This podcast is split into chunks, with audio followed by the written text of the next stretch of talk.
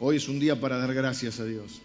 ¿Mm? Es importante, es importantísimo eh, poder tener un corazón agradecido. Es un corazón agradecido, es un corazón que se va sanando. Un corazón agradecido, porque lo opuesto a la gratitud es la amargura y la queja. Y la amargura y la queja te van enfermando. Las personas desagradecidas son quejosas y son amargadas, pero la gratitud te va sanando el corazón. Eh, les decía, la persona que tiene un, corazón agradecido se va sanando en su corazón, porque puede ver las bendiciones de Dios. Y puede ver la, gente, puede agradecer también las bendiciones que, que, a veces las bendiciones vienen a través de personas. En cambio, la persona desagradecida es una persona quejona o quejosa, es una persona amargada, es una persona que cree que los demás siempre le deben algo. Es una persona que cree que los demás nunca hacen lo suficiente por él o por ella. Y pide o exige que los demás hagan por él lo que él no haría ni por él ni por nadie. Es tremendo. Ser una persona desagradecida es una cosa... Miren, Dice la Biblia que es una característica de los últimos tiempos. Entre las características que da de los últimos tiempos, dice, habrá personas avaras. Bueno, ah, siempre ha habido avaros. Eh, esto, lo otro, empieza a decir, amadores de sí mismo, vanagloriosos, y dice, ingratos. La persona ingrata quiere que los demás hagan por él lo que él no haría por él ni por nadie.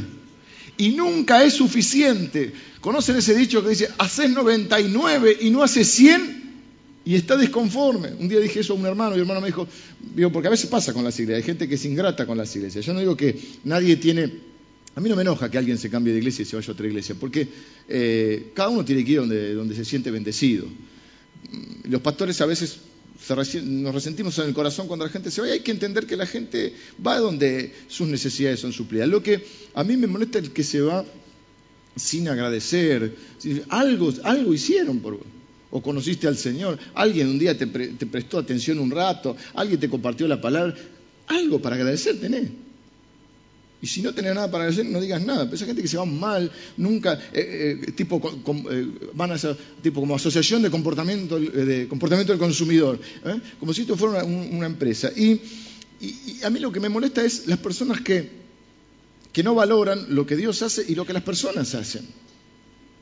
Porque además de que me moleste o no me moleste a mí, lo cierto es que se van comenzando a envenenar. No conocen gente que siempre alguien les debe algo. Todo el mundo los defraudó.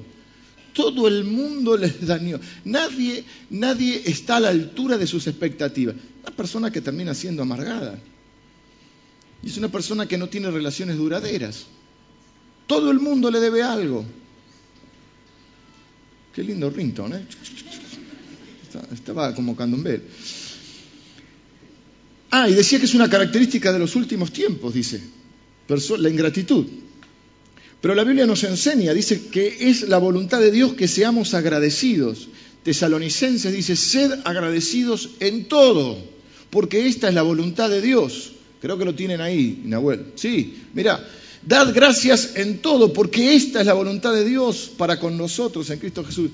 Dios desea que seamos personas agradecidas. Evidentemente también hay un beneficio personal que tiene, además de esto de que habla de la sanidad del alma, tiene que ver con una especie de cadena o de círculo donde uno va como retroalimentando a través de la gratitud eh, la fuente de la bendición que es Dios. Piénsenlo por un minuto, cualquiera de nosotros, los que somos papás, sobre todo nos encanta hacer cosas por nuestros hijos y las hacemos igual. A veces los hijos lo valoran, a veces no.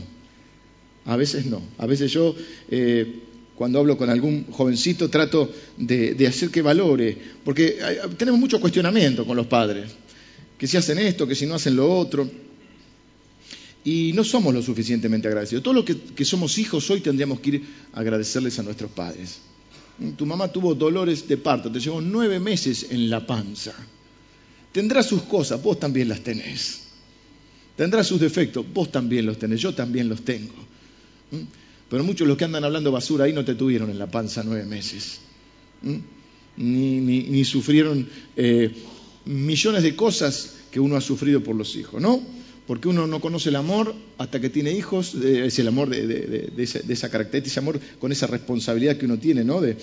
Y, uno no conoce el sufrimiento especial que produce ver a un hijo enfermo. Entonces, yo creo que hoy sería un día en que todos los que somos hijos tendríamos que ir a darle eh, las gracias a nuestro padre y a nuestra madre. Y si, claro, dice, la vida me la dio Dios, sí, pero también te lo dio esa persona.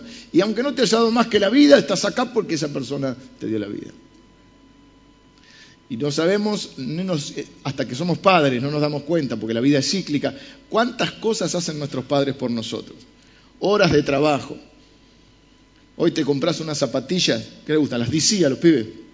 875 mangos valen las, DC. ¿Mm? Si, uno de estos jovencitos tuviera que trabajar, tendría que trabajar al sueldo que puede ganar un pibe, tendría que trabajar una semana entera. Cuando uno empieza a trabajar, empieza a darle otro valor al dinero. Pero uno se enoja porque el papá no te compró todos los meses una zapatilla nueva. ¿eh? O porque quiere esto y cree que uno es malo. No, ¿eh? ese papá o esa mamá se levanta todos los días temprano, invirtió horas y horas de su vida para que uno tenga lo que tiene. Entonces, es un buen motivo para darle gracias. Eh, darle gracias a Dios por lo que nos ha dado. Ah, y te decía esto, cuando uno, por supuesto uno lo hace igual porque ama a los hijos y el amor no espera nada, pero también uno espera. Se habla con una persona el otro día y dice, hay cosas que no se piden, hay cosas que se esperan y no se piden. En la pareja, en la relación, hay cosas que no hay que pedir. Se, reciben y el otro lo tiene que dar, bueno, tenés que esperar. Si es que no me lo dijiste, bueno, te tengo que decir. Hay cosas que no se dicen, que no se tienen que pedir. Te lo tengo que pedir.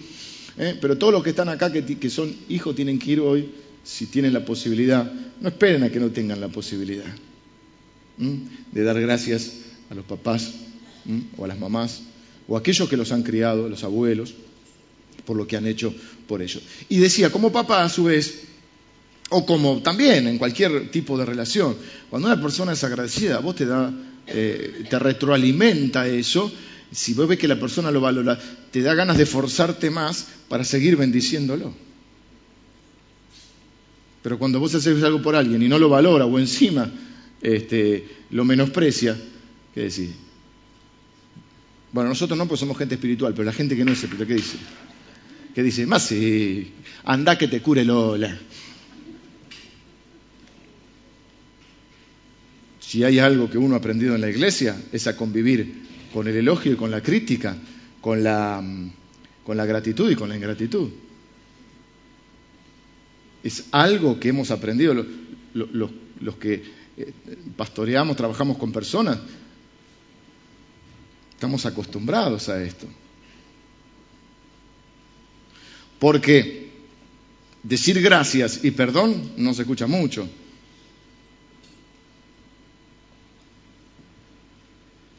Alguien dijo que, y es verdad, hay dos dichos que los voy a mezclar, porque a mí me gusta mezclar con el chapulín.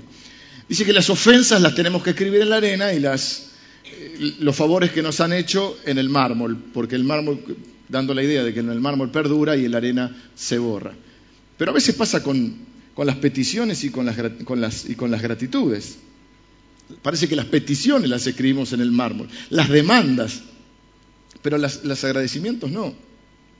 Y entonces se nos olvida, y se nos olvida también las veces que no agradecimos, y después, como si nada, y a veces hay algo que se llama, no sé si se llama, pero yo voy a llamar, que parece que es como un derecho adquirido. No suponete, hay una persona que tiene una necesidad, toca el timbre de tu casa y vos le das algo. Al día siguiente vuelve, o a la semana vuelve. Y dice, vengo a, a que me des. No, ya te di la semana pasada. ¿Cómo? ¿Me diste la semana pasada y ahora no me das? Y se enoja.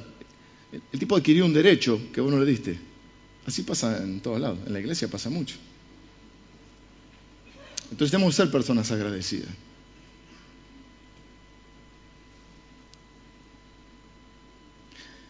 Tienes que medir el valor de tu palabra. Hay personas que, nos, que, creen que con una impunidad dicen lo que dicen. Que yo, yo me asombro a veces. Todo se sabe, hermano. Todo se sabe. Un principio que yo enseño eh, con la gente más cercana a mí es que todo lo que digas lo puedes repetir en otro lado y lo puedes repetir. Si no lo puedes repetir, no lo digas. Qué feo es tener que desdecirse porque dijiste una imprudencia, una ingratitud, hablaste de algo que no debías y después, no, bueno, no, es que. Eh, La prensa malinterpretó mis, mis declaraciones. Estoy sacado de contexto. La verdad te hace libre, pero que vos puedas ¿eh? sostener lo que decís en todos lados.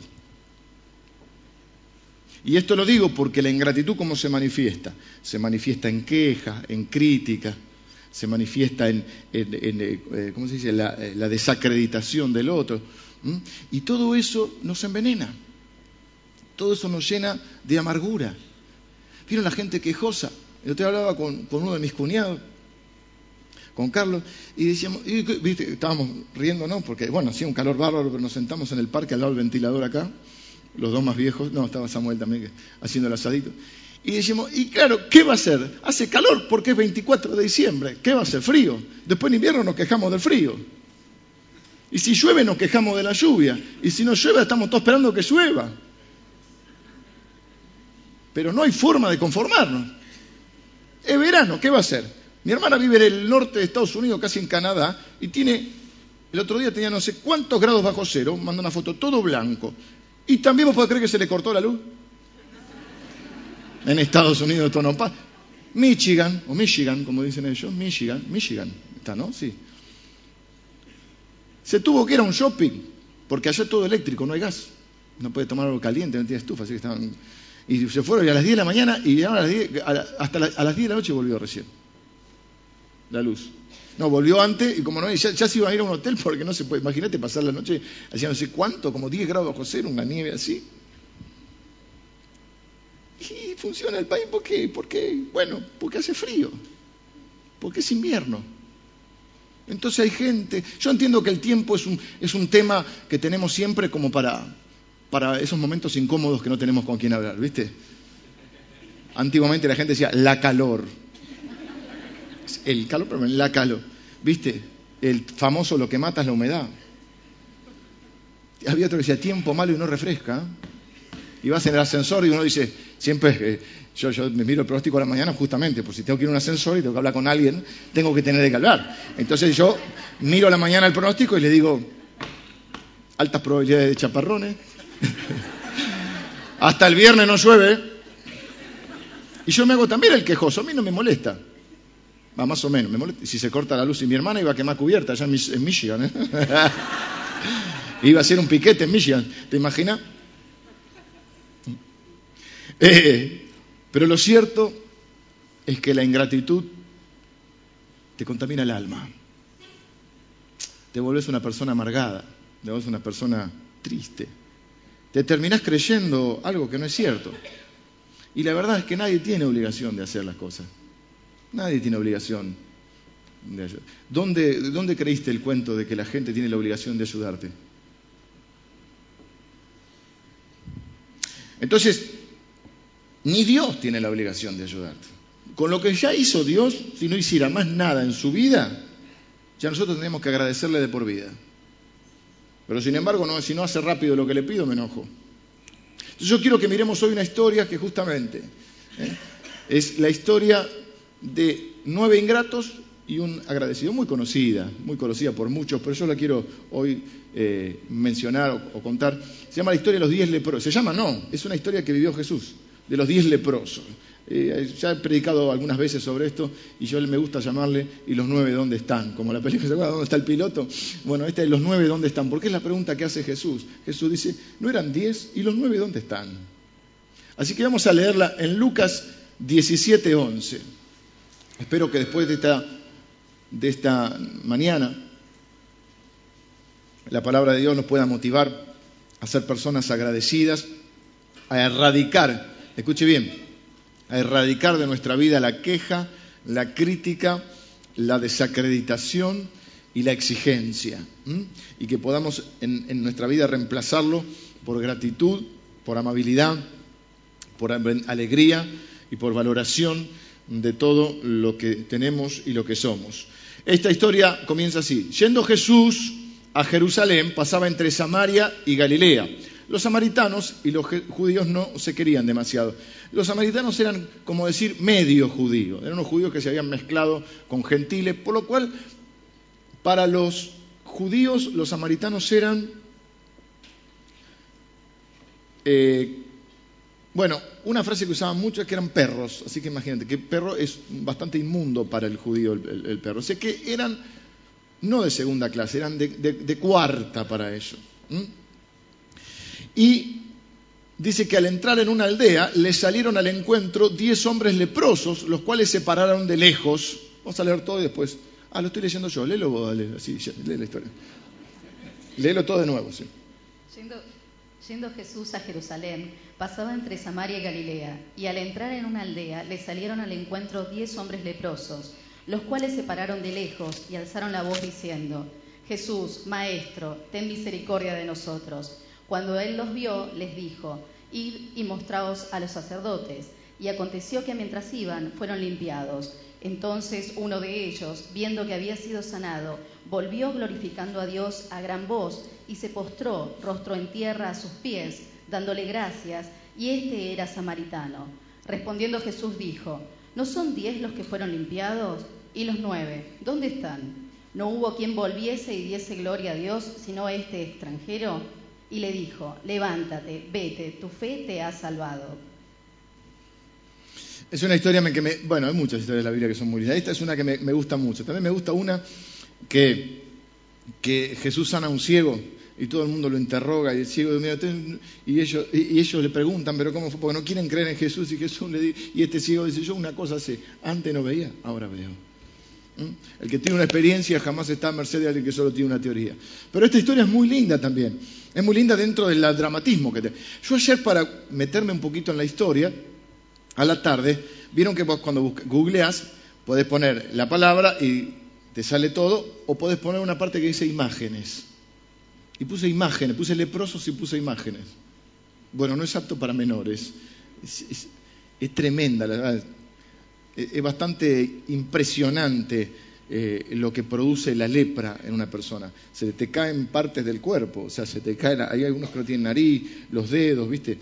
Eh, es, es cierto que había diferentes tipos de lepra, pero lo concreto es que era una enfermedad tan complicada y tan eh, socialmente te perjudicaba tanto que fíjense que esta gente no vive en un pueblo, vive entre Samaria eh, y, Jerusalén y Galilea, perdón, porque, porque tenían que vivir aislados. Era una enfermedad que cuando te detectaban la lepra, el que determinaba era el sacerdote que hacía un poco como de doctor determinaba que esa lepra, porque hay diferentes tipos de lepra, si determinaba que esa lepra era, diríamos, contagiosa o perjudicial, era como que te den el peor diagnóstico de tu vida. Para mí era peor que morirse. Si me das a elegir, prefiero morirme a, ser leproso en esa época. Tenías que aislarte de todo el mundo. Aparte las heridas son sangrantes, estás lleno de llagas, es una cosa espantosa. Pero además de todo el dolor físico que produce y de todo eh, el sufrimiento que produce, produce un sufrimiento emocional muy grande, porque vos quedabas aislado de todo. O sea, era como perder a tus hijos, a tu, era no, eh, era, no podías ver más a tu familia, a nada. Tenías que irte a vivir solo o con otros leprosos. Por eso andaban juntos estos diez leprosos. Porque eh, era una enfermedad terriblemente contagiosa. Entonces, lo que hacían era que tenías que vivir aislado, no solo eso, sino que perdías el trabajo, eh, tenías que comer como un mendigo la sobra que alguien dejaba, esa comida que vos no querés ni oler de la basura, eh, tenían que comer esas cosas porque no pasaban a ser totalmente indigentes y además la familia no podían ver. Entonces, además de eso tenían que, eh, cuando había alguien cerca, tenían que pararse y gritar, inmundo, inmundo, con una campanita y a los gritos. Una cosa horrible. Imagínate que vos tengas que andar publicando tus enfermedades. Hay algunas que no son muy lindas. Hemorroides. Colon irritable. Próstata. Incontinencia. Sería horrible, ¿no? Aparte, no hacía falta que lo vieran, que, anunciara mucho, ya cuando lo veía, le falta un pedazo de nariz, a mí me vendría bien un pedacito, pero acá justo. Eh, Así que cuando caías en desgracia, y viste que, como dice Mirta Legrand, como te ven, te tratan. Y si te ven mal, vamos chicas, que ustedes lo ven. Saben que la otra vez escuchaba un, en la radio, creo que era un psicólogo o un sociólogo, no sé qué era, y él le hablaba, si había, creo que se había muerto algún, alguien de la farándula, algún actor, algún así, no, no de gran porte, eh, por el tema de drogas, ¿no? Y decía que el tipo había estado en su momento un poco más, más ya me estoy acordando, un poco más eh, eh, en el candelero, digamos, porque estaba pegado a figuras importantes, si bien no era una figura tan importante, y que cuando le vinieron tres o cuatro malas, que se supo su problema de drogas y viste todo eso, el descontrol que produce en una vida, la gente se le alejó. Y este hombre decía que cuando, cuando una persona cae en desgracia en, cierta, en ciertas áreas, no solamente el tema de la droga, que eso bueno puede ser más caótico, pero eh, aún en enfermedades o, problemas económicos, la gente se le aleja. Dice que es como una especie de reacción, diríamos, natural del ser. Horrible, una, una miserabilidad que tenemos los seres humanos, pero dice que cuando la gente te percibe medio en desgracia, medio que se te aleja.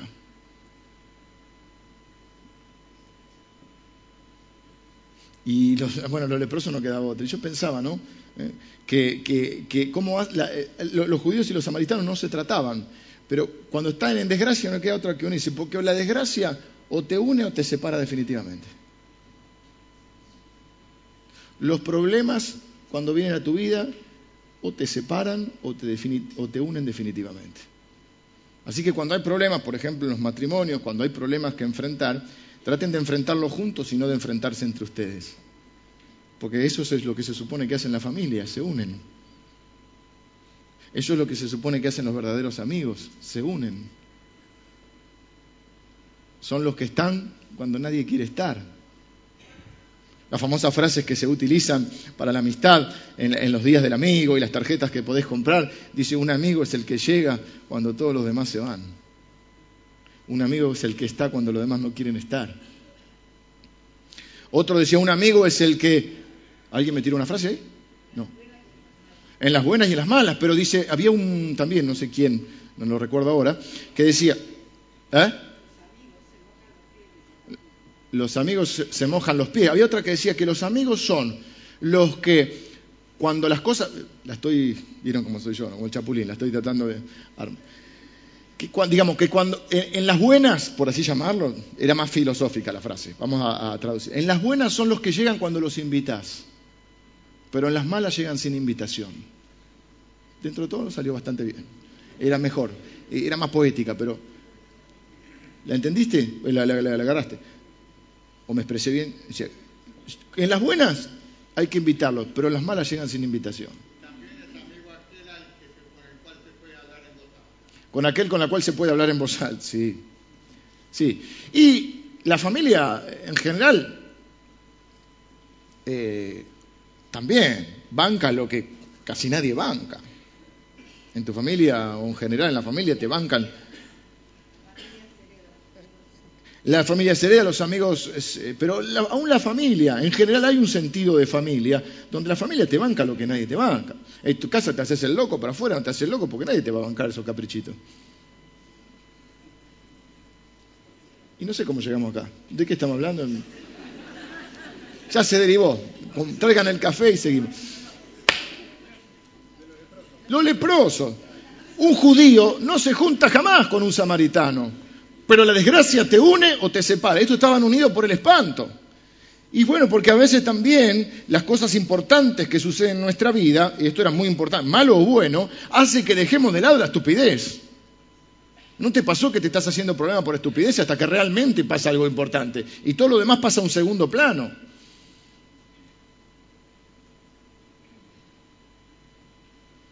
Y poder clasificar en nuestra vida, procesar lo que realmente es importante y lo que no. Entonces, nosotros tenemos un problema, dejemos de lado esta estupidez, somos judíos, samaritanos, estamos acá, vamos a ver qué hacemos para comer, qué hacemos para juntarnos, vamos a armarnos una pequeña aldea, un, refugio. O sea, la, la adversidad o te une o te separa, pero también sirve para ver quién es quién.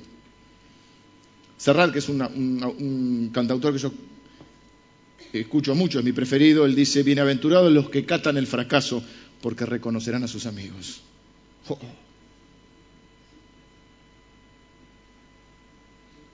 Bienaventurados los que... A veces te sorprende la vida.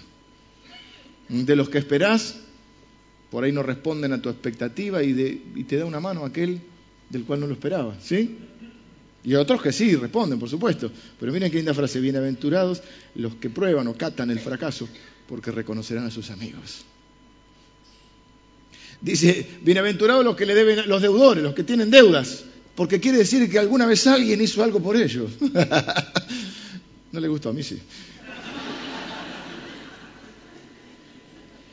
Nueve judíos y un samaritano. Versículo, por eso se pararon de lejos, ¿no? Versículo 13, ¿qué gritan? Ten misericordia de nosotros. Algunos se acercan a Jesús solo cuando tienen problemas. Acá hay una cosa que quiero mencionar, porque todos tenemos problemas y está bien acudir a Jesús. Yo no estoy diciendo, no, porque qué digo, venís ahora que tenés problemas, pero cuando no tenés problemas. No, no, está bien que vengas a Jesús cuando tenés problemas. Pedro dijo, ¿a quién iremos, Señor? Está bien. El tema es que si solo tomamos a Jesús como, como eso, como un milagrero, como un talismán, o alguien que vengo cuando tengo algún problema. Y Jesús es mucho más que eso. Y a menudo las bendiciones están atadas a la obediencia. Es decir, queremos la bendición de Dios, pero no queremos el gobierno de Dios. Pasa con nuestros padres en cierta edad, queremos que Él haga todo lo que siga haciendo, que siga cumpliendo sus responsabilidades, pero yo no quiero tener ninguna. Tenemos que enseñarle a nuestros hijos a asumir responsabilidades. Menos mal que no están acá porque si no me van a odiar. Pero los chicos tienen que saber que la madre no es la sirvienta de la casa y que cada uno puede, tiene edad para hacerse su cama y para lavar una taza tienen que asumir que es una familia donde todos tiran para el mismo lado, porque es muy fácil exigir que los demás hagan por uno. Entonces estamos, si no, criando personas que lo único que están acostumbrados es que los demás hagan todo por ellos y ellos no hacen nada. Y un día en la vida no va a estar quien te solucione todos los problemas. Tenemos que forjarles un poco de carácter. Mm, yo creo, discúlpenme, total, igual me van a querer, díganme, te quiero, pastor. Yo no tolero y no voy a tolerar en mi casa que mi hijo se lleve nueve materias. No lo tolero. Porque estoy haciendo un irresponsable. Estoy criando un irresponsable, un vago. Y le va a ir mal en la vida. Perdón, pastor. Chicos, quiéranme igual. Total, no voy al campamento de H. Si voy, le digo que los papás son malos. Pero le estoy haciendo un mal. No, porque la prueba, la prueba es la vida. La prueba es la vida. Y si yo no puedo asumir una responsabilidad a cada edad, conforme a la edad, una responsabilidad, ¿cómo voy a enfrentar la vida? ¿Cómo voy a enfrentar cuando me echen del trabajo porque el lunes no voy porque tengo ganas de dormir y tengo dos hijos que mantener? ¿Qué le voy a decir a mis hijos? Lo que pasa es que mi papá, lo que pasa es que el jefe es malo, Lo que pasa que entonces las bendiciones muchas veces tienen que ver con la obediencia y con las actitudes que tenemos. Entonces tenemos que criar hijos responsables, forjarlos en su carácter, que sepan que tienen, que, que, hay cosas que nadie va a hacer por ellos. Podemos orar, podemos comprarle los libros, el guardapolvo o el uniforme, pero nadie puede ir a dar el examen por ellos. Y nadie puede vivir la vida por ellos.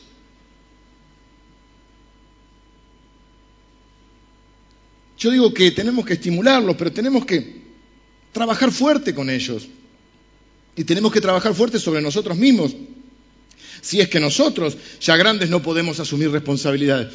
Pero tenemos que ser este, personas íntegras y responsables, capaces de afrontar las responsabilidades que nos tocan la vida. Mire, si yo hoy, ¿cuánto tiempo podría durar en la iglesia como pastor si hoy digo, no, hoy es domingo, no, hoy me quedo en la pileta, che, la ola de calor. Hoy tengo sueño. Si Ale dice, yo no voy a trabajar a la fábrica, Ale, mi amigo, 14 horas mete el tipo bajo el techo de chapa, 200 grados a la sombra. Y dice, no, no tengo ganas, no, ese laburo no es para mí. Tiene tres hijos y una esposa que cuidar. Y así un montón, todos ustedes lo hacen. Pongo, eh, puedo poner cualquiera, porque nombro a las personas que sé que no se van a molestar que las nombre. Pero así como eso, los chicos tienen que ver lo que los padres hacen y tienen que, tomar el ejemplo. Así que lo más difícil es el ejemplo primero. Digo esto porque nos gusta la bendición de Dios, pero nos gusta el gobierno de Dios. Nos gusta sujetarnos. Digo esto ¿por qué? Porque ahora en la historia, Señor, ten misericordia de nosotros y Jesús tiene misericordia y le dice, váyanse y muéstrense al sacerdote. Jesús les está modelando lo que es respetar la palabra y el gobierno de Dios. Porque de Levítico 13 al 15 había todo un proceso para que, porque había algunas lepras que eran reversibles. Había una lepra que era irreversible, había otras que era. Por eso primero tenías que ir al sacerdote, el sacerdote determinaba el diagnóstico. Si te decía lepra, lepra, y estos tenían lepra, lepra. Por eso estaban. Pero había un tipo de lepra que se remitía, es decir, que se curaban. Pero todo ese proceso, ponelo de vuelta, Nahui, cuando él los vio les dijo, y mostrados a los sacerdotes, y aconteció que mientras iban fueron limpiados. Es decir, ellos tenían que, si había alguna esperanza, che, me parece que estoy un poco mejor, y tenían que ir al sacerdote nuevamente, tenían la posibilidad, creo que tenían una sola oportunidad, de volver a ir, presentarse delante del esto lo puede leer todo Levítico, creo que es 13, 14 y 15. Y había un proceso que duraba como 15 días. Primero en ocho días donde te veía un día, te veía otro día, vení mañana, sacan sangre, ¿eh? análisis de orina, no, no, no sé qué hacía, ahí te hice todo lo que hacía. Después que te eso tenías que esperar otra semana más, porque era peligroso que un tipo, este, el, sacerdote no puede decir, sí, sí, me parece que estás bien, anda, y después se contagiaban todo. Entonces, había como 16 días. Entonces, lo que él le está diciendo, vayan al sacerdote, cumplan con la palabra de Dios. Esto está en Levítico, es un mandamiento que Jesús no pasa por alto. Jesús le puede decir, bueno, que ya está, si total yo te sano. Porque Dios obra como quiere y actúa como quiere. A otro leproso lo sanó de otra manera diferente. A estos le dice, vayan al sacerdote, hagan lo que tienen que hacer. Y la bendición está en la obediencia. Si esos diez no iban caminando, porque dice que se, curaron mientras se fueron limpiados mientras iban. Eh, a la lepra cuando se cura le dice que como que se estaban limpios. Eh, pero está diciendo que fueron sanados. Si no hubiesen ido caminando para allá, no tenían la bendición. Y hay mucha, a menudo, hay bendiciones que Dios te da que son incondicionales, pero hay bendiciones, hemos visto regalo y recompensa, ¿sí? Hay cosas que son regalos de Dios. No tenés que hacer nada para merecerlo, solamente recibirlo. Hay otras cosas que son recompensa. La mayoría de las cosas en esta vida son recompensa. ¿Y Dios por qué lo bendice a este económicamente y a mí no me bendice? ¿Y por qué él trabaja y vos no? Pero yo voy a la iglesia, oro y ayuno, sí, pero tengo que trabajar. No, pero yo trabajo tres horas por día y él trabaja catorce. ¿Y por qué Dios lo bendijo? él le fue bien en la prueba y a mí no. Y él estudió toda una semana, vos estudiaste una hora antes. En parte sabemos, en parte profetizamos, decía. ¿Cómo estás para el examen? En parte sabemos, en parte profetizamos. Y uno ora, Señor. El Señor es bueno, es misericordioso. ¿Cuántas veces aparece un cuatro lastimoso ahí, pero es una gloria, ¿no? Hay cosas que se le aplica oración y hay cosas que no. O a todos se le aplica oración, pero digamos, dirían las abuelas, a Dios orando y con el mazo dando. ¿Y por qué él tiene auto nuevo y yo tengo esta catanga? Te repito, hace 25 años que trabaja 14 horas por día. Y vos hace 25 años te están mirando intrusos. Para ver quién se peleó con quién. Y en la iglesia, ¿por qué Porque tiene una vida que lo respalda, porque tiene una integridad y porque hace años que viene sirviendo. Pero si no, si no podés hacer lo pequeño, ¿cómo se confiará al otro? ¿No dice la Biblia eso? Se en lo poco. Si Dios me diera todo, entonces yo serviría al Señor. Entonces nunca lo vas a servir, porque no estás viendo lo que ya te dio. Hay gente que le pide más dones a Dios y, usar el que tenés. Hay gente que, miren, para ciertos puestos hay muchos candidatos, para otros sobran puestos y no hay candidatos.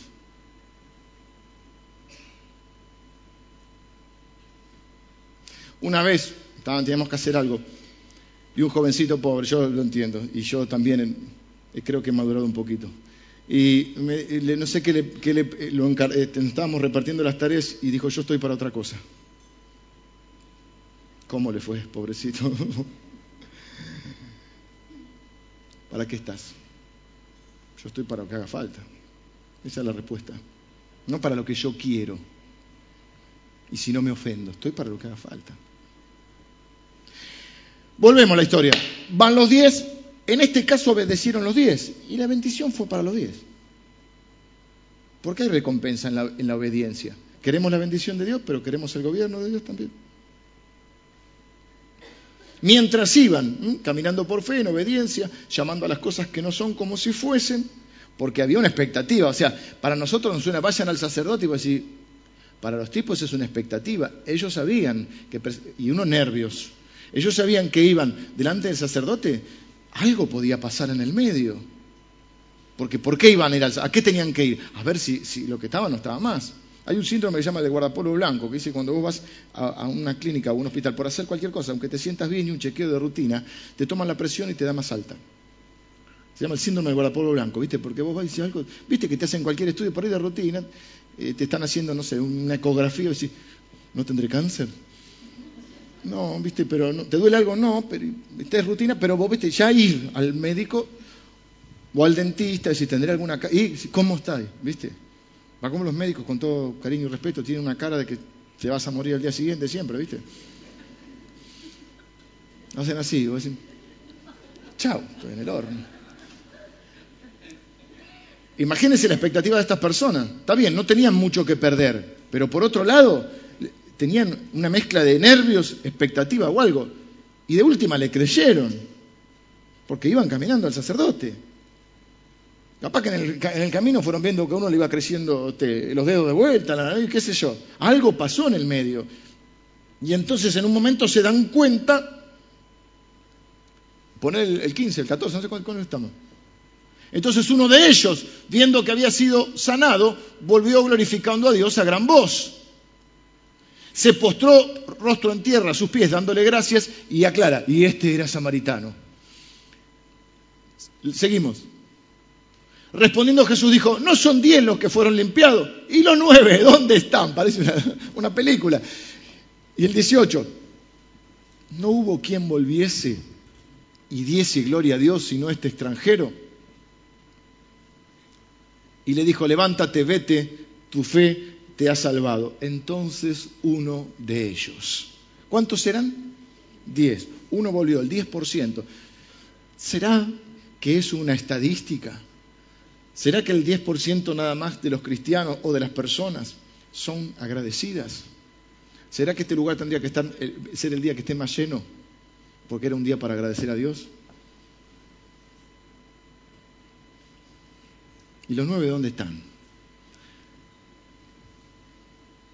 Solo uno volvió. Solo uno. Yo quiero ser ese uno que vuelva para dar gracias. Yo quiero ser ese uno que valore las bendiciones de Dios.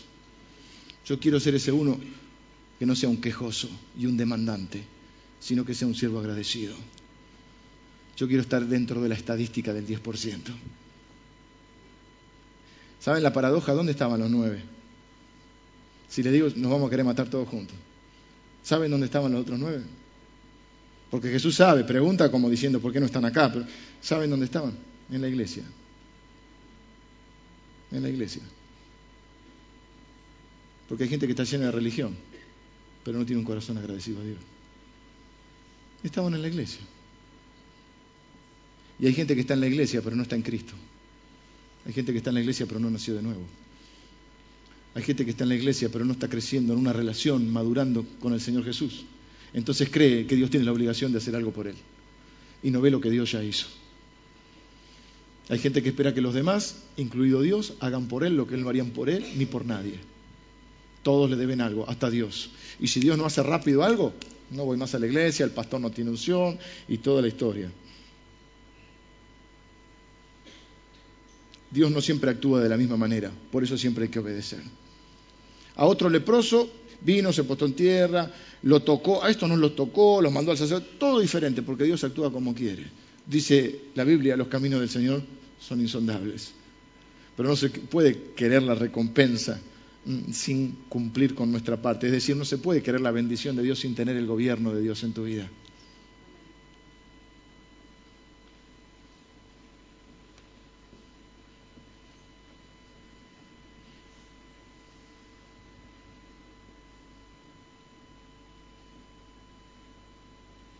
Así en cada aspecto de nuestra vida. Cuando obedecemos la palabra de Dios, cuando caminamos en santidad y conforme a su palabra, nos va bien. Che, qué suerte, tus hijos te salieron bien. Los hijos no salen bien o mal. A los hijos se los educa conforme a la palabra de Dios. Después cuando son grandes tomarán sus decisiones, pero se los educa la palabra de Dios. A vos sí que te fue bien en el, en el trabajo en tu vida y por algo le habrá ido bien. ¿Por qué este lo ascienden y a mí no? Él entró hace dos años, yo hace 15 que estoy en esta empresa. Algo hizo en dos años que vos no hiciste en 15. ¿Por qué esperamos que Dios haga lo que yo tengo que hacer? Dios está para hacer lo que yo no puedo hacer, no lo que yo tengo que hacer. ¿Por qué la iglesia de este pastor crece y la de este no? Y bueno, fíjense, qué sé yo, habrá algo. ¿Por qué este, a este hombre Dios le... Todo es por gracia de Dios, pero esa gracia se responde. Esa gracia dice que tenemos que afirmar nuestro corazón con la gracia. Entonces ellos fueron, pero uno volvió. ¿Y por qué estoy diciendo esto? Porque hay una, hay una bendición que este se llevó que los otros no. Vengan los músicos, ya termino. Este se llevó la bendición más importante, mucho más importante que la sanidad de su cuerpo. Este se llevó la salvación de su alma. Esto, esto estos tipos que eran leprosos tendrían, ¿qué tendrían? 30, 40 años, no lo sabemos. ¿Cuánto más podían vivir? Otros 40 años. En esa época la gente vivía menos. Por eso eras mayor a los, un judío era mayor a los 12 años. Le hacían el bar mitzvah, jaiba, aliba, jaiba, y mayor de edad. María fue mamá de Jesús, no tendría más de 14, 15, 16 años. La gente vivía mucho menos años. La vida era muy dura, muy, muy, muy, muy rústica. Había algunos que vivieron muchos años, por supuesto, pero estamos hablando de lo que se conoce como el promedio general de la vida. Piensen que hasta 1945 no había antibióticos, la gente por una infección se moría. 1945, dije. Este vuelve con un corazón agradecido. Es el que menos podía tener como conocimiento bíblico. Este no era judío, este era samaritano. Jesús dice, este extranjero. ¿Por qué no volvieron? Quizá no volvieron porque creían que, que se lo merecían. Porque cuando nos agarra el orgullo espiritual, creemos que nos merecemos lo que otros no se merecen. Que agradezca a este samaritano, eh, yo me lo merecía. Por eso Jesús contó que había un fariseo y un publicano, dice también, un religioso y uno que no lo era, y que éste decía, oraba consigo mismo, no con Dios, y decía, gracias que no soy como este. Tenemos que cuidarnos mucho del orgullo espiritual, de creer que porque hicimos dos o tres cositas bien, somos más que alguien, nos merecemos las bendiciones de Dios. Por supuesto que sí dije que hay regalo y recompensa, pero no tenemos derecho a exigirle nada. Si, repito, a Dios, si Dios no hiciera nunca más nada por nosotros, ya lo que hizo es más que suficiente. Viviríamos agradecidos toda la vida. Pero hay una ley espiritual que les hemos enseñado de siembra y cosecha, que tiene que ver no solo con el dinero, sino con todos los aspectos de nuestra vida. ¿Querés tener buenas amistades? Sembra amistad. Sé buen amigo ¿Cómo que nadie te llama, nadie te quiere? ¿Qué sembraste? todos estos años. Nadie te ayuda. ¿Qué sembraste? Empecé a sembrar amistad, empecé a sembrar ayuda. ¿Querés tener una buena familia? Se siembra, se siembra tiempo, se siembra dinero, se siembra amabilidad, se siembra amor, se siembra, se siembra, se siembra comprensión, se siembra gratitud. Es una ley espiritual, pero uno no tiene derecho a exigir nada. ¿Soy deudor o soy acreedor de Dios? A mí esa gente que dice reclamale a Dios, ¿yo cómo le voy a reclamar a Dios? Si yo soy un deudor. Si Pablo dice yo soy deudor. Dios no me debe nada a mí. El orgullo espiritual es un gran problema, porque creemos que merecemos lo que no merecemos. ¿Por qué Dios está obligado a hacer lo que yo digo? Capaz que creían que lo merecían. Capaz que le pasaba lo que nos puede pasar también a nosotros, que, nos acostumbramos a las bendiciones de Dios.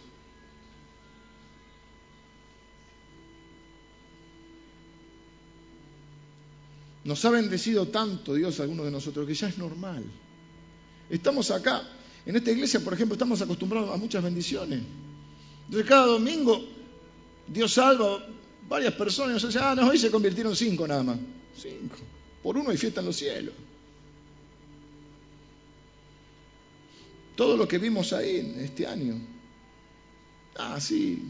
Vieron todo lo que Dios nos... Es un honor que Dios nos da. ¿Vieron todo lo que pudimos hacer gracias a Dios? Ahí decía 120 decisiones, no, muchos más decisiones. 120 son las personas que llenaron una tarjetita para que la llamen. Pero domingo tras domingo la gente es salvada del infierno en este lugar. Y Dios, y yo me puedo acostumbrar a esto. La primera vez que prediqué y se convirtió alguien, casi me muero.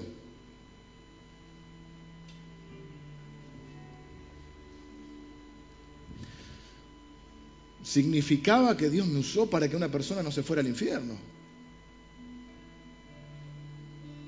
Ahora estoy acostumbrado que hago el llamado y son 5, 10, 12, 8. Y si son menos de 5 o 6, digo, hoy estuve mal. ¿Qué me pasó? Si es el espíritu el que, el que... Pero uno puede caer en esas cosas.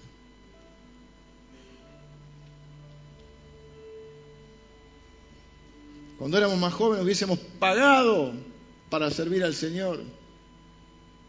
Y hoy hasta algunos de nosotros nos pagan por esto.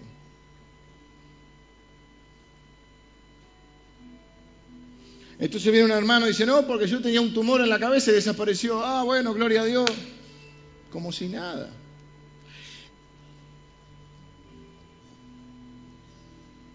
¿No te parece, si vos Pongamos un ejemplo, es feo, pero vamos, si a vos te, mañana te aparece un tumor en la cabeza y Dios te, y en ese momento vos le decís, Señor, si me sanás, yo estoy de lunes a domingo a las 8 de la mañana acá de rodillas diciendo gracias Señor, ¿sí o no? Sí, Vamos a suponer, estoy inventando un ejemplo, así que ténganme paciencia. Vas, te dan un diagnóstico, tenés una pelota en la cabeza, pero si vos, y vos decís, Señor, vamos a hacer un, vamos a un, acuerdo. Si vos me sanás de esta, ¿cuántas veces dijimos si me sacás de esta, Señor? Ni hablar. Si me sacás de esta, Señor, si vos me sacás, yo voy todos los días, de lunes a domingo, de lunes a lunes, a las 8 de la mañana. ¿Acordás? O sea, ¿arreglás con el Señor ese, ese acuerdo? ¿Lo harías? ¿Sabes cuánta gente conozco que Dios la sanó y hoy no está, no hoy, y no está más en ninguna iglesia? Porque después Dios no, no le permitió cambiar el auto.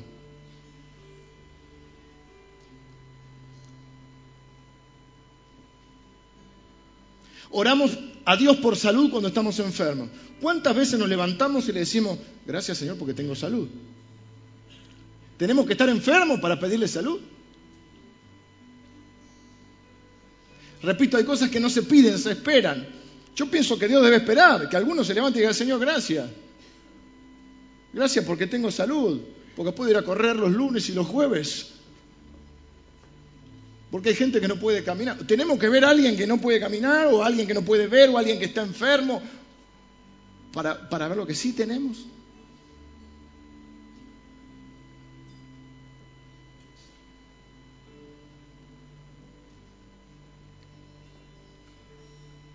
A veces estamos distraídos de Dios. Por eso dice David, el rey David, bendice alma mía al Señor. Bendiga todo mi ser su santo nombre. Bendice alma mía al Señor. No olvides ninguno de sus beneficios. Se nos olvida. Se nos olvida. Y hoy estamos acá para que no se nos olvide. Hoy es un día para agradecer a Dios. Y no solo a Dios, es para agradecer a papá, a mamá, es para agradecer a, a, mi esposa, 24 años. No es fácil vivir conmigo. No es fácil, es una forma elegante de decir que es muy difícil vivir conmigo. A veces yo mismo no puedo vivir conmigo. No sé si te pasa que hay días que te levantás y ni vos te soportás. No te pegás para no lastimarte nomás, pero me pegaría a mí mismo. Agradecer a las personas, alguien hizo algo. Alguien hizo algo por vos. No sé si podés ir a encontrarlo. ¿Alguien te predicó el Evangelio?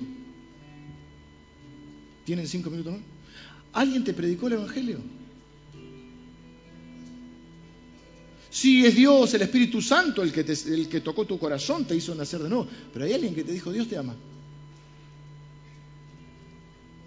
Alguien te trajo a la iglesia. Alguien se tomó un café con vos y te escuchó cuando nadie te quería escuchar. Cuando estabas leproso y hacían fila para insultarte. Alguien te llamó por teléfono.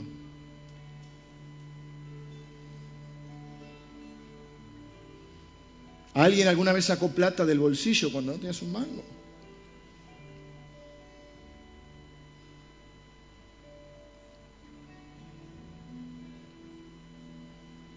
Perfecto no hay nadie, pero hay mucha gente a la cual agradecer. Voy a decir algo más, que, esto es un pensamiento medio personal, pero si me apuras podría justificarlo bíblicamente.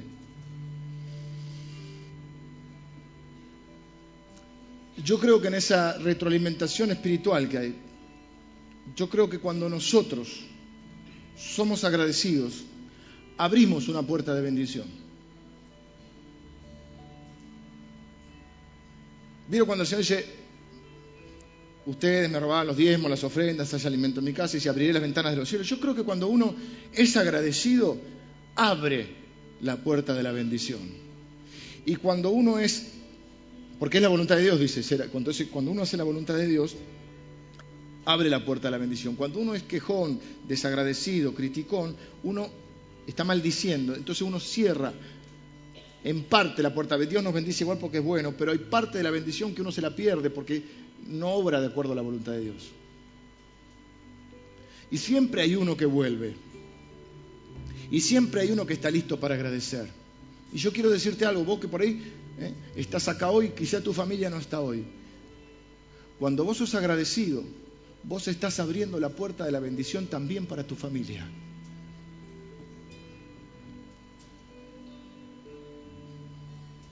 Aunque tus hijos no estén hoy acá.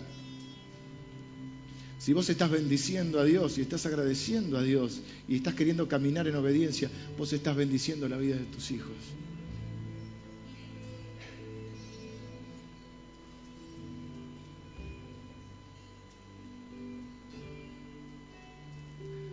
Hay familias que están sostenidas económicamente porque vos abriste la puerta de la bendición aunque los demás no crean, no ofrenden y no importa nada, vos sos la puerta de la bendición para tu casa. Y yo quiero ser la puerta de la bendición para mi casa. Dice, entrad por sus puertas con acción de gracias. ¿Entrad a dónde?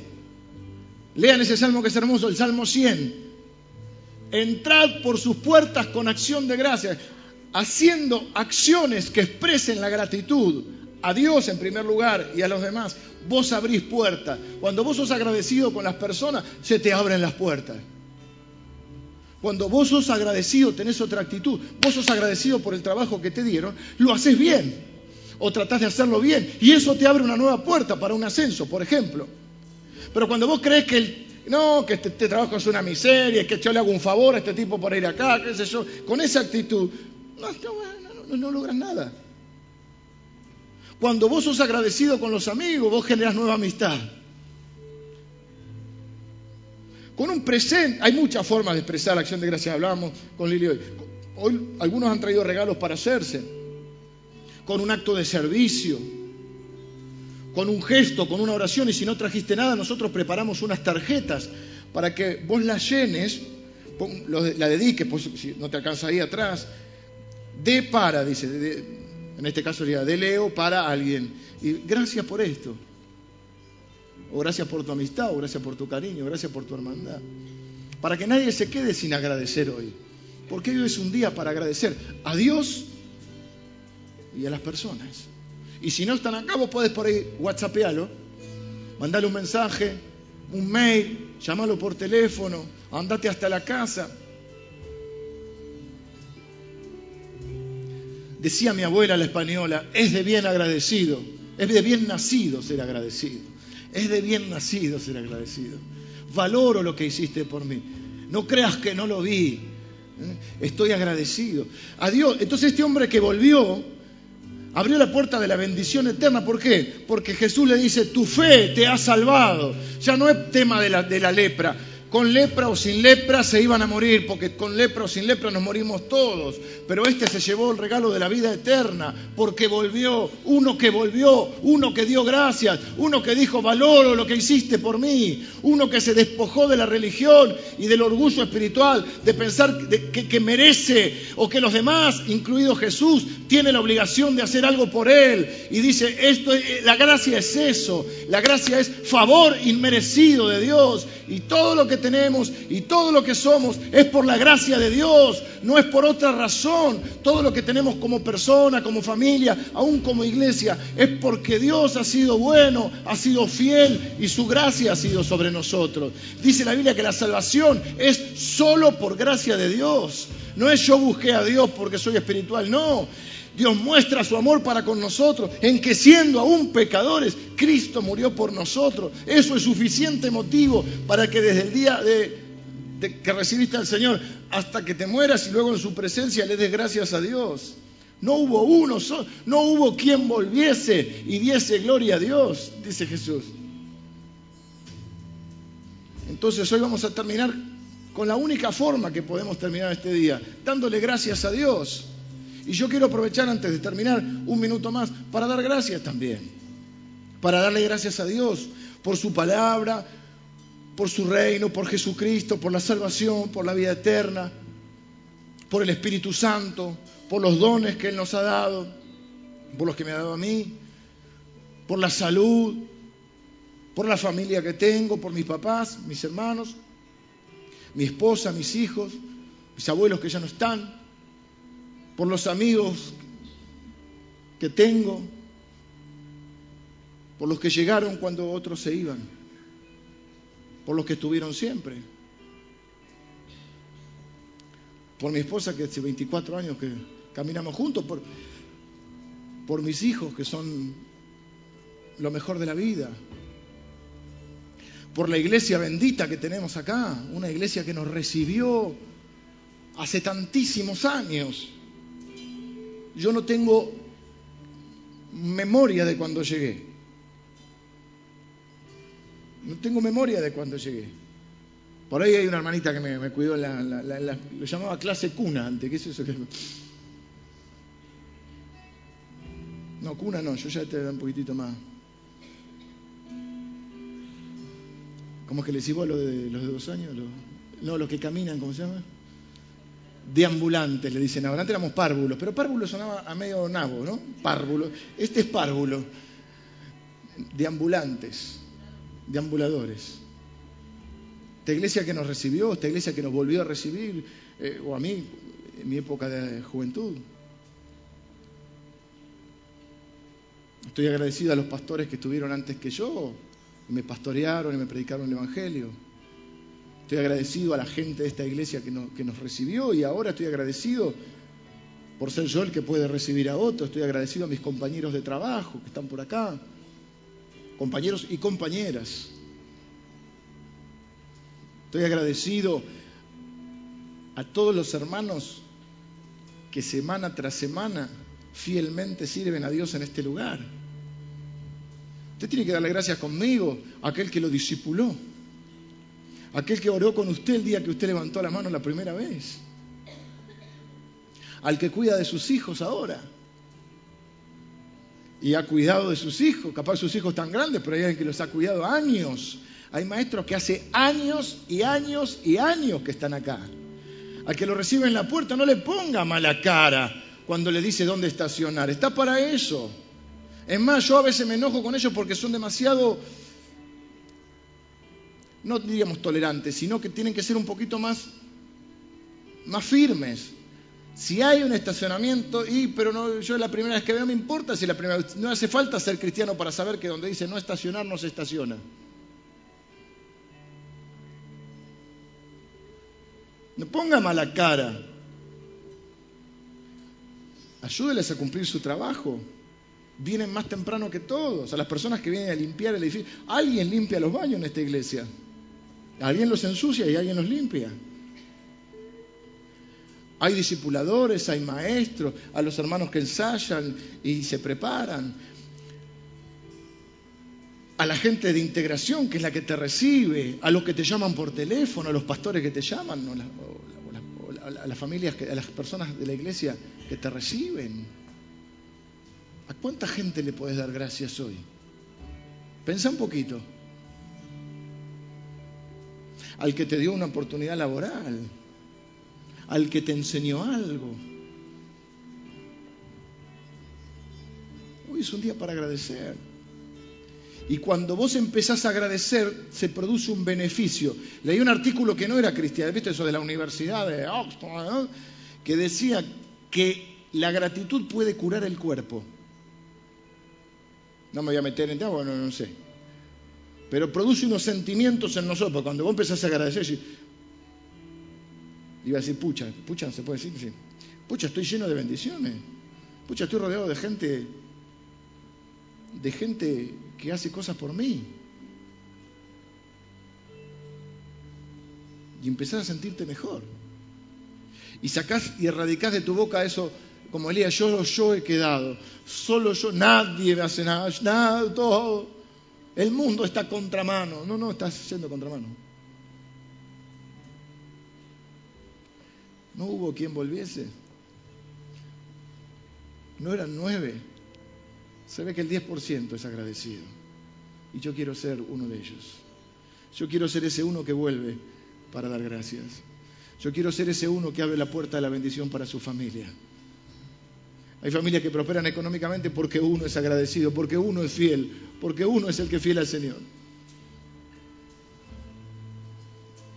Hay familias que se sostienen porque uno hace lo que deberían hacer todos. Le damos gracias a Dios, ya tengo que terminar. Vamos a, orar. Entonces, primero quiero darte un minuto para que ahí donde estás hagas tu oración de agradecimiento. Dale gracias a Dios. Todo lo que somos y todo lo que tenemos es por su gracia y su bondad, por su infinita misericordia. No nos debe nada el Señor. Somos deudores eternamente del Señor. Dale gracias a Dios. Señor, nos reunimos hoy para darte gracias. Señor, es un día en que queremos decirte que no queremos olvidarnos ninguno de tus beneficios, Señor, ninguna de tus bendiciones. Señor, se ve que se nos olvidan y le tenemos que recordar a nuestra propia alma que no se olvide de tus beneficios, Señor. Tú eres, Señor, el principio y el fin. Tú eres, nada hay fuera de ti. Tú eres, Señor, el dador de todas las cosas. Todo don perfecto, toda dádiva proviene de ti, Señor. Toda bendición sale de tu trono. Señor, tú abres tu mano y colmas de bendición nuestra vida. Eres poderoso para hacer todas las cosas, mucho más allá de lo que nosotros podemos pedir o entender. Y hoy hemos reunido, Señor, nos hemos reunido para decirte gracias y para tener acciones que expresen esa gratitud, Señor. Queremos hoy Y yo deseo que cuando mires este lugar encuentres un pueblo agradecido, Señor. Empezando por mí, Señor, que me toca liderar este pueblo, que puedas ver en nosotros un corazón agradecido, Señor. Padre, que de este lugar se eleven hacia ti plegarias, que suban, Señor, y sean olor fragante a ti, Señor. Que tú sientas como ese perfume de las oraciones de agradecimiento que surgen de este lugar. Señor, queremos decirte que todo lo que somos y todo lo que tenemos es gracias a ti, Señor. Gracias, Señor, porque nos has bendecido mucho más de lo que podíamos imaginar. Gracias, Señor, por el privilegio de ser tus hijos, de formar parte de tu familia. Gracias, Señor, por las bendiciones eternas y las terrenales. Gracias, Señor, por todo lo que nos has dado. Señor, no hay palabras que puedan expresar toda la gratitud que hay en nuestro corazón. Por eso, Señor, solamente nos queda bendecir tu nombre y darte gracias, Señor. Padre, que podamos expresarlo también con acciones. Te damos gracias también y queremos agradecer hoy a todas las personas eh, que son bendición para nuestra vida, aquellos que han sido bendición para nuestra vida y los que hoy son bendición. Gracias por las personas que usás para bendecirnos, Señor. Señor, te damos muchas gracias en este día y te bendecimos y bendecimos tu nombre. Señor, que no sea solamente hoy el día en que podamos ser capaces de mirar todas tus bendiciones y darte gracias. Señor, qué bueno es poder frenar un rato y poder valorar todo lo que haces por nosotros, todo lo que nos has dado.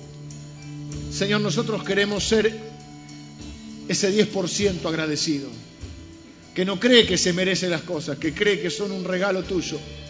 Señor, queremos abrir la puerta de la bendición para nuestras familias, para nuestros hogares, la bendición económica, la bendición de la salud, la bendición de las relaciones sanas, la bendición del amor reinando en nuestra familia. Señor, quiero ser el que abra la puerta de la bendición para mi familia a través de la gratitud.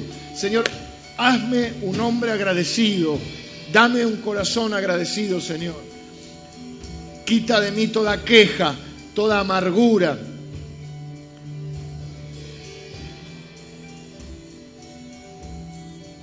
Señor, que tu palabra y tu Espíritu Santo me guíen y me lleven a ser un hombre agradecido. Oro en el nombre de Jesús, el regalo más grande de toda nuestra vida. En el nombre de Jesús. Amén. Amén.